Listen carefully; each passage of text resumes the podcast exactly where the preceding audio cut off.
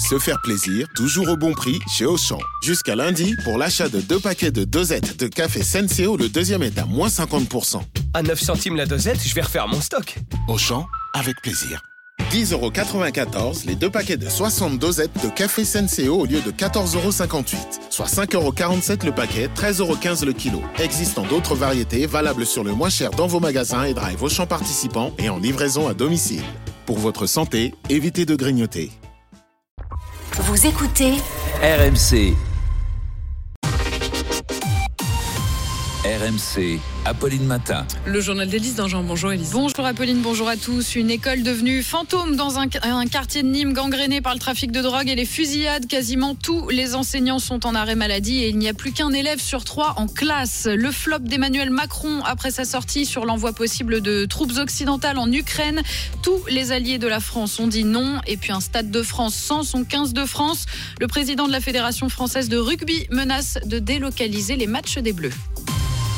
La double peine pour les habitants du quartier Chemin Bas d'Avignon, à Nîmes. Quartier où les fusillades, les homicides et le trafic de drogue sont monnaie courante et quartier où l'accès à l'école devient très compliqué. Parents et enseignants ont peur dans l'établissement Georges Brunier. 13 des 16 professeurs sont en arrêt maladie et depuis la rentrée lundi, seulement un élève sur trois se rend en classe. Reportage sur place avec Estelle Henry pour RMC.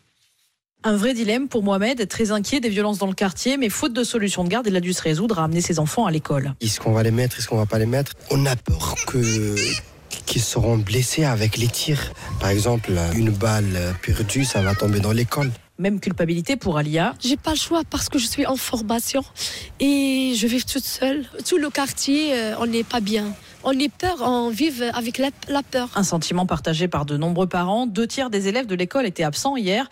Pourtant, les 13 enseignants en arrêt maladie ont tous été remplacés. Marie enseigne dans l'établissement depuis 15 ans. Je n'ai pas pu prendre la route pour aller à l'école, euh, tellement j'étais angoissée.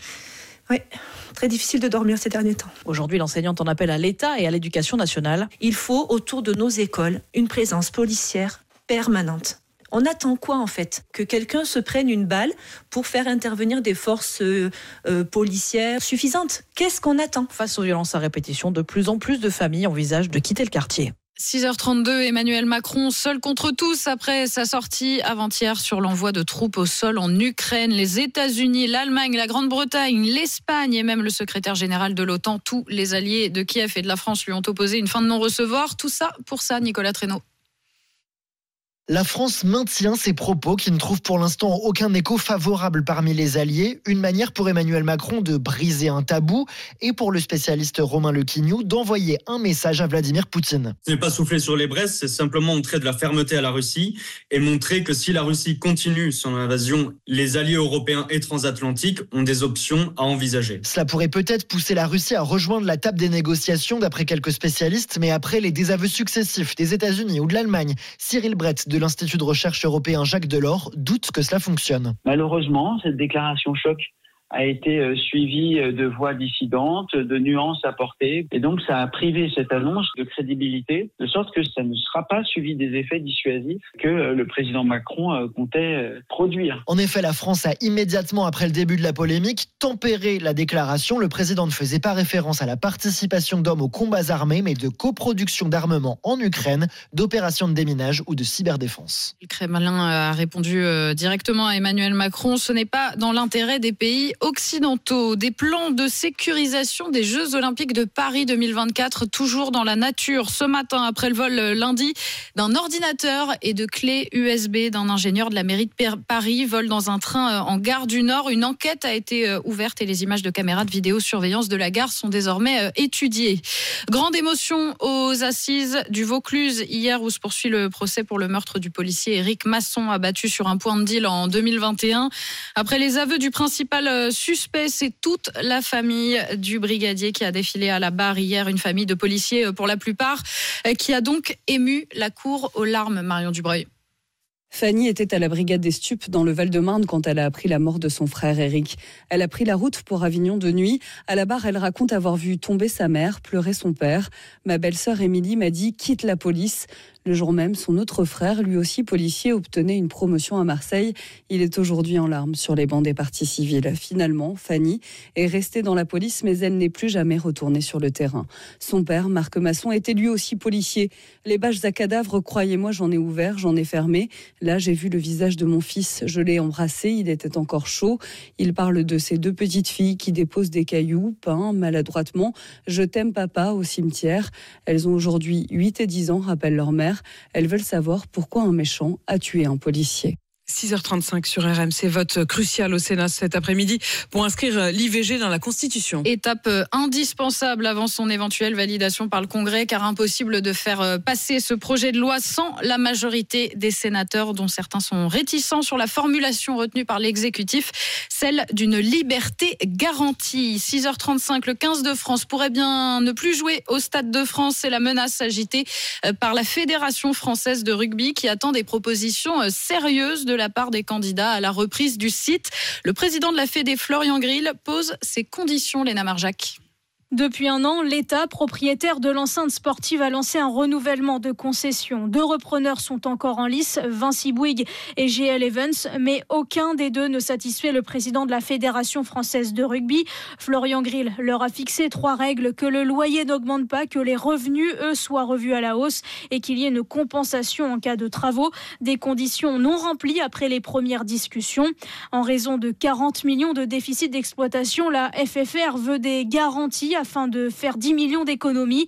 Et si les demandes ne sont pas entendues, alors le président du rugby français ne ferme pas la porte à faire jouer le 15 de France en province, voire de quitter le territoire français. Et en football, Elise Lyon, premier club euh, qualifié pour les demi-finales de la Coupe de France après avoir euh, battu Strasbourg hier au tir au but. Ce soir, c'est Rouen qui reçoit Valenciennes à 21h. Et puis, il y a aussi la finale de la Ligue des Nations euh, féminines. Ce soir, les Bleus affrontent l'Espagne, championne du monde en titre. Match à suivre sur RMC dès 19h. Et puis, le Quintet, 13h55 sur l'hippodrome de Vincennes. Et voici le pronostic de la Dream Team des courses RMC. Leur favori aujourd'hui, c'est le numéro 12, Grande Soirée. Et leur outsider, c'est le numéro 16, Feeling Paco. La course du Quintet à suivre en direct sur RMC Découverte. C'était le journal d'Élise Dangean à tout à l'heure pour le journal de 7h30, 6h37. RMC jusqu'à 9h. Apolline Matin. Est-ce qu'il faut passer chez le médecin pour conserver son permis? La question fait l'objet d'un vote au Parlement européen. Aujourd'hui, le texte prévoit une visite médicale tous les 15 ans, tous les 15 ans et pour tout le monde. Venez donc témoigner et débattre au 32-16. Est-ce que c'est une bonne mesure pour euh, éviter que des conducteurs euh, diminués prennent le volant? Quand vous voyez vos parents, vos grands-parents conduire, est-ce que vous vous dites que ce serait une bonne chose? Est-ce que euh, bah, vous-même, qui êtes peut-être une personne âgée, qui conduit tous les jours, vous considérez que c'est une forme de privation de liberté? On vous attend tous pour venir témoigner au 32-16. RMC Police Justice. Et on vous retrouve, le chef du service police-justice d'RMC pour l'histoire du jour, Guillaume Biet, bonjour. Bonjour Apolline, bonjour à tous. Guillaume, ce matin, vous parlez d'un baron de la drogue qui vient d'être condamné à la prison à perpétuité. Oui, le verdict est tombé hier à Amsterdam à l'encontre de cet homme de 46 ans considéré comme le chef, le cerveau de la Mocro-Mafia, l'énorme cartel de la drogue qui gangrène le Benelux, importation massive de cocaïne et surtout qui est responsable de nombreux règlements de compte sanglants. C'est justement pour une série de meurtres commis entre 2015 et 2017 que 17 hommes ont été condamnés hier. Parmi eux, Ridouane Tagui, un Marocain qui a grandi aux Pays-Bas et qui dirigeait cette organisation criminelle avec une violence extrême, disent les juges. En témoignent les messages que s'envoyaient ces trafiquants décryptés par la police. Ces messages attestent de l'horreur des crimes perpétrés. Un monde où la vie humaine n'a aucune valeur, a souligné le président du tribunal. Ridouane Tagui, lui, avait été arrêté à Dubaï et même s'il était incarcéré dans une prison ultra sécurisée, eh bien, il continuait à diriger ses activités criminelles depuis sa cellule. Alors, il faut savoir que le verdict d'hier a été rendu à l'issue d'un procès totalement hors norme qui a duré près de cinq ans dans un tribunal rebaptisé le Bunker près d'Amsterdam sous très haute sécurité avec des magistrats anonymes véhiculés en voiture blindée tout ça parce que en marge de ce très long procès trois personnes proches d'un témoin à charge ont été assassinées son frère son avocat et un journaliste RMC, Apolline Matin. Apolline de Malherbe. Il est 6h41, très très bon réveil à tous. À vous de nous dire. Est-ce qu'il faut passer chez le médecin pour conserver son permis de conduire? C'est le projet qui est aujourd'hui voté au Parlement européen. Le texte, il prévoit un examen médical gratuit, mais obligatoire tous les 15 ans, quel que soit votre âge. C'est-à-dire ça commence euh, au bout de 15 ans. Quand vous avez votre permis, 15 ans après, on, on doit vérifier que vous êtes toujours apte à pouvoir euh, conduire, que vous avez notamment une bonne vue, des réflexes, et en cas d'échec, ben, plus de permis. Est-ce qu'il faut en arriver là pour faire baisser la mortalité routière? Samuel en est convaincu. Écoutez-le, sa femme et sa fille ont été grièvement blessées en 2015. L'auteur des faits est une personne qui n'était plus apte à conduire. Cette personne avait 89 ans et a confondu le frein et l'accélérateur. Je pense que l'autonomie ne peut pas justifier d'être préservée au prix de la vie des autres. Et la question ce matin, c'est donc ça. Est-ce qu'il faut imposer une visite médicale pour éviter que des conducteurs qui ne sont plus aptes à conduire se retrouvent sur les routes? Et il y a déjà Valentin et Patrick qui sont euh, avec nous. Bonjour Valentin. Bonjour. Valentin, vous êtes maraîcher en Loire-Atlantique. Euh, Est-ce que vous êtes favorable à cette visite médicale tous les 15 ans? Ah, bien sûr, moi, et moi j'irais même un peu plus loin. Euh, pour répondre à l'auditeur de ce matin qui était euh, qui était contre, moi pour moi même le, de refaire une remise à niveau du code, ce serait si important. Mm. Euh, dans mon cas personnel, moi j'ai passé euh, j'ai passé plusieurs permis Ouais. et, euh, et été dans l'obligation euh, de, de repasser mon code entre entre deux permis parce que ça faisait trop longtemps que, que je l'avais et il y avait beaucoup de choses euh, en six ans que sur la- ma deuxième euh, ma deuxième session de code qui n'existait même pas euh, sur la première session. Euh, Et quand on, quand j'ai entendu ce matin dire euh, les jeunes font que des, font, ne font que des, ne font n'importe quoi sur la route. Allez-y, allez-y, je vous ai senti.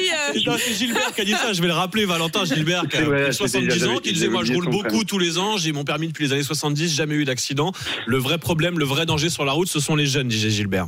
Voilà, et ça m'a, ça m'a fait dire. Alors, je me considère plus tout à fait comme un jeune. Quel âge avez-vous, euh, Valentin? J'ai 39 ans. Oh, écoutez, moi je dis jusqu'à 45, on est jeune. Oui, un ado, un ado, Valentin.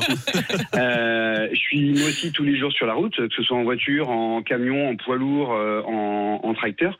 Il Mm. n'y a pas que des jeunes qui font n'importe quoi sur la route. Et euh, moi, j'ai j'ai eu l'occasion, euh, on, a, on a été, euh, mes, euh, mes oncles et tantes ont dû faire retirer le permis de conduire à mon grand-père parce qu'il Ouais. n'était plus en mesure de mettre les pieds sur ses pédales. Mhm. Euh, et, et ça devenait hy- hyper dangereux. J'avais une, une, de- une, une dame âgée, ma voisine, elle, elle ne voyait tellement pas qu'elle n'était même plus capable de, de faire un chèque. Et elle Ouais. prenait sa voiture. Et elle euh, prenait quand même sa voiture. Elle prenait sa voiture. Et en fait, là, et je vis en, du coup, bah, je, suis, je suis maraîcher, euh, je vis en, en milieu rural. Ouais. Je sais à quel point avoir, euh, avoir un, un moyen de locomotion, c'est ça, ça, Ouais, c'est ça- vital ça pour nous eux, mais- permet de- de- d'avoir euh, une indépendance. Mais par contre, je suis pas du tout d'accord sur le fait que on qu'on accepte que les que des gens qui ne soient pas capables de de bah, de, de, de respecter le code de la route euh, ou de ou de prendre ou de conduire en toute sécurité Mais- un, un véhicule puissent continuer à conduire. et ça n'a rien à voir avec l'âge, c'est-à-dire que c'est- pas une- j'ai entendu le mot discrimination ce matin euh, euh, chez vous Charles. C'est vrai que ça n'a rien à voir avec l'âge, c'est une question euh, tout simplement de, de de respect de la vie d'autrui, même si en effet on imagine combien c'est douloureux et notamment pour une certaine génération qui a fait euh, euh, de la de la voiture vraiment l'outil aussi de la, de la liberté, de l'indépendance, de Bah, c'est l'autonomie. une assignation et à dans- résidence, hein. et c'est une assignation à résidence quand on est effectivement, comme vous, comme vous le dites, Valentin, dans un milieu rural où il faut sa voiture pour aller acheter son pain. Euh, mais cela dit, c'est peut-être des questions qu'il faut anticiper. Quand on peut le faire. Ça quand on peut le faire. que Anticiper, les- c'est-à-dire éventuellement, s'il le faut, ben, euh, pour euh, la, la, la dernière partie peut-être de, de, de sa vie, se rapprocher d'un centre-ville pour pouvoir faire des choses à pied, pour être un peu moins aussi, Même hein. si je sais bien que tout ça est très compliqué. Ça, im- ça implique, c'est sûr, beaucoup Bah de choses.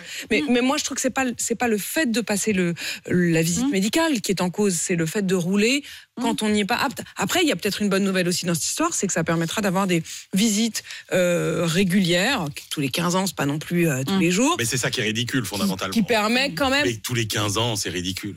Pourquoi ça devrait être plus? Bah, ça devrait être tous les 5 ans ou tous les. En 15 ans, quand Bah, vous Moi, je prenez- trouve que tous les 15 ans, c'est déjà pas mal. Mais quand vous prenez quelqu'un à, à 40 ans, euh, à 55 ans, euh, il a plus la même vue. Et quand vous prenez quelqu'un à 60 ans, il n'est pas du tout dans le même état de santé qu'à Après, c'est pas une 75 ans. question d'âge. Hein. Non, je veux mais dire, moi, je viens de me faire faire des lunettes. Euh, euh, si je les mets C'est- pas pour conduire, pour si je les mets que pas pour conduire, 15 ans- c'est une catastrophe. Donc euh, après, c'est 15 à ans, moi un de faire le, le job hein, et de faire attention. Amélie. Je trouve qu'il y a aussi ce côté où on compte systématiquement quand même sur la règle pour nous dire ce qu'on doit faire, alors qu'il doit y avoir aussi un peu de bon sens. Et ce 15 ans, il est peut-être symbolique parce que tous les 15 ans, c'est peut-être pas suffisant, mais c'est peut-être suffisant au moins pour inscrire à l'intérieur de nos cerveaux que oui, c'est important, que peut-être que la santé peut avoir un impact sur la façon dont on conduit, et que donc dans ces 15 ans-là, entre la première et la deuxième visite médicale, on peut aussi réfléchir. À Sachez qu'aujourd'hui, il y a quand même un vide juridique. C'est-à-dire que, par exemple, euh, j'ai- j'ai j'ai eu l'exemple tristement dans la famille, quand vous avez euh, euh, un AVC qui fait que vous n'êtes plus apte à conduire, les médecins vous le disent. Les médecins vous disent, écoutez, monsieur, euh, vous n'avez plus le droit de conduire, vous n'êtes plus apte à conduire, mais c'est à vous de prendre rendez-vous avec un médecin qui va dire que vous n'êtes pas. Et entre-temps, votre permis ne vous est pas retiré. Donc concrètement, on vous dit que vous n'avez plus le droit de conduire, mais vous n'avez qu'une envie, c'est évidemment de continuer de conduire. S'il vous arrive quoi que ce soit, en revanche, l'assurance ne, ne marchera pas. Donc il y a, il y a ces espèces d'espaces de vide juridique.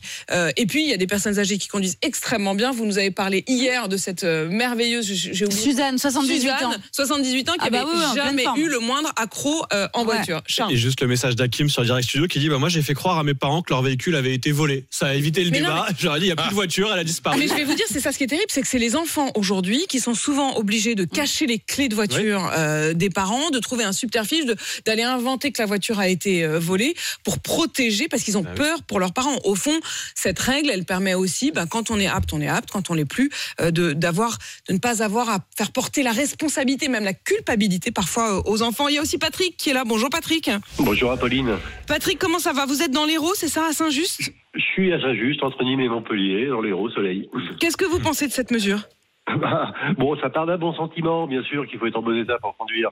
Mais après, si on revient à la vraie vie, un, ça va surcharger la médecine. Mm. Deux, ça va coûter cher. Quand on dit que c'est gratuit, c'est- ça n'existe pas le gratuit. Oui, oui, c'est soit l'État, c'est soit, soit les patients, soit le, mé- le médecin qui fera ça bénévolement. Bon, bref. Mm. Puis après, et là où on est mort de rire, vous êtes des clients d'un médecin que vous connaissez depuis 25 ans. Vous arrivez à l'âge. Vous lui dites en fin de, de visite, Mm. tiens, au fait, tu peux me faire mon certificat. Le médecin, il va le faire tranquille. Quel médecin va interdire de conduire un patient qui connaît bien, qui est presque Ah, je suis pas d'accord là-dessus, Patrick. Alors oui, bien sûr qu'on a, on, on- on- dans, dans- d'ailleurs dans, dans l'esprit, dans l'idéal, on aurait un médecin de famille avec qui on aurait une relation de confiance dont vous parlez. La réalité d'abord, c'est qu'il y en a de moins en moins. Faut quand même être honnête. Il y a beaucoup de gens qui ont même pas de médecin du tout. Donc euh, pour avoir un médecin avec qui ils ont cette relation de confiance déjà, il y en a moins qu'avant. Et puis surtout, moi, je- c'est vrai que, mais peut-être naïvement, hein, Patrick, je fais plutôt confiance aux médecins pour justement être la seule personne capable de dire à son patient, même s'il le connaît très bien, écoute, euh, euh, Jean-Jacques, euh, Jérôme, Patrick, tu, tu, tu, tu prends un risque. C'est pas possible. Il faut que tu t'arrêtes. Ce que justement les enfants n'arrivent plus à faire, ce que le conjoint ou la conjointe peut-être n'arrive plus à faire. heureusement qu'il y a les médecins, c'est-à-dire ce juge de paix en quelque sorte dans cette histoire qui, qui est capable de le faire. Vous n'y croyez pas à ça, Patrick? Mais non, regardez, les visites médicales qu'on fait passer pour faire du sport et compagnie, comment c'est fait C'est fait à la va-vite. Mais, mais non, j'y crois pas. Alors, il y aura bien des cas à l'extrême. Oui, ça marchera comme ça. Mais il faudra vraiment que ce soit des cas, des cas, des cas à l'extrême. Je crois que c'est le cas. Je crois que c'est le cas ailleurs. Ça a été testé dans, enfin, c'est déjà en cours, notamment en Espagne. Au Portugal. Et ça donne le sentiment, en tout cas, que ça fonctionne plutôt bien, non, Amélie? Bah oui, et d'ailleurs, euh, vous le dites euh, très bien, Patrick. Je pense qu'il est question là des cas extrêmes, exactement, pour pouvoir les sortir de la route dans un premier temps. Quand on parle d'une visite médicale tous les 15 ans, c'est faire en sorte que ceux qui ne voient plus correctement, enfin, en tout cas, c'est ce qui me semble être la priorité. Non, moi j'ai beaucoup de mal à convaincre ma mère d'arrêter de conduire. Je lui ai pas dit que sa voiture était volée, mais mais mais, mais presque, hein. Elle était dangerosissime et, et ça portait sur les enfants la responsabilité de de, de, Mmh, voilà, de la, de la C'est très culpabilisant. En, en même temps, euh, si elle avait fait son examen vers 80, 82, 83, elle conduisait encore très très bien, elle l'aurait eu et ça l'autorisait à conduire jusqu'à aujourd'hui, hein, c'est-à-dire 95 Est-ce qu'il ans. faudrait d'ailleurs, est-ce qu'il faudrait pas rapprocher les visites On peut moduler. Peut-être à Ah partir oui. d'un certain âge? Elle conduit plus là? Non, mais on a eu du mal. Hein. Ouais. Là, elle a projeté 95 Mais ans. euh, j'imagine que ça a été même une angoisse, c'est-à-dire que c'est quelque chose auquel on pense pour son, pour ses parents. Donc au fond, ça permet Patrick de se dire que c'est peut-être le médecin. Au moins, il le fera et ça, ça déculpabilisera ou ça vous enlèvera cette charge des épaules, euh, Nicolas. Merci à tous les deux d'être venus euh, témoigner sur RMC. On poursuit bien sûr ce débat au 32 16. Alors c'est pas non plus pour tout de suite. hein. Le Parlement vote aujourd'hui. Enfin, euh, le temps ensuite que ce soit appliqué dans notre propre loi, on aura le temps d'en débattre à nouveau 6h50. À suivre dans Apolline Matin sur RMC. Dans un instant, racontez-nous, Nicolas. Et je vous raconte l'histoire de deux hommes qui ne partiront pas en vacances ensemble, maire de Marseille et le petit-fils de Marcel Pagnol. Et Charles? Et je vais vous dire pourquoi vous avez passé une mauvaise nuit. À tout de suite. RMC, Apolline Matin. 6h53. Racontez-nous, Nicolas. Racontez-nous. Tous les matins, vous nous racontez à votre façon une histoire dans l'actualité. Ce matin, c'est l'histoire d'une dispute entre le maire de Marseille et le petit-fils de Marcel Pagnol. Oui, et on parle de deux grandes gueules, de deux hommes qui ne peuvent plus se voir. Ils ont sensiblement le même âge, 46 ans pour le maire de Marseille, Benoît Payan, 51 ans pour euh, Nicolas Pagnol. Ils sont nés l'un à Marseille, l'autre à Aubagne, et ils sont donc en conflit ouvert depuis le printemps dernier, parce que le petit-fils gérait un centre culturel qui était abrité dans un château ayant appartenu à Marcel Pagnol et qui a même inspiré le deuxième tome de ses mémoires, le, fameux Château de ma mère. Mais finalement, la mairie de Marseille, propriétaire des lieux, a retiré la gestion de ce centre culturel à Nicolas Pagnol, qu'il a très mal vécu. Les deux hommes se sont violemment opposés par voie de presse. Ils ont porté plainte ou menacé de porter plainte l'un contre l'autre. L'affaire a même pris une tournure politique puisque la droite marseillaise soutient Nicolas Pagnol contre le maire socialiste. Mais survient maintenant l'histoire de la photo. L'histoire de la photo, la photo de Benoît Payan que le maire voulait imprimer sur des exemplaires de la gloire de mon père. Tous les ans, la ville de Marseille offre aux élèves de CM2 deux livres pour marquer euh, le passage en sixième, dont l'un est un livre de Marcel Pagnol. Cette année, comme tous les ans, la mairie a donc commandé à, l'éditeur Grasset 9500 exemplaires de la gloire de mon père en y insérant un petit édito du maire et sa photo. Fureur du fils qui ne supporte pas l'idée de voir la tête de son ennemi sur un livre de son grand-père. Il s'y est opposé très fermement. Benoît Payan finalement n'a pas insisté. Il a fait retirer sa photo, mais il a fait savoir un peu perfidement que Nicolas Pagnol toucherait quand même un tiers des, euh, des, des prix de, Ah. des 9500 livres comme droit d'auteur, comme disait Marcel Pagnol. Telle est la vie des hommes. Telle est la vie des hommes, mais il n'est pas nécessaire de le dire aux enfants. La citation.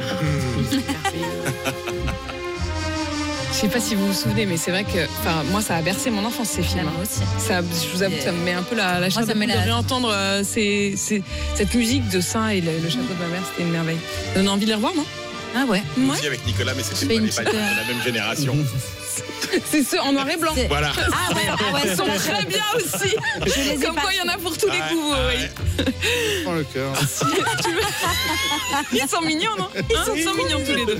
On va faire deux soirées, du coup. Une soirée en noir et blanc, une soirée en couleur. Ou alors on fait la même soirée, on prend un petit apéro entre les deux et on poursuit avec Allez, la deuxième soirée. allez, Apo, c'est soirée parti. ciné chez Apo. 6h56, Charles. RMC, Apolline Matin.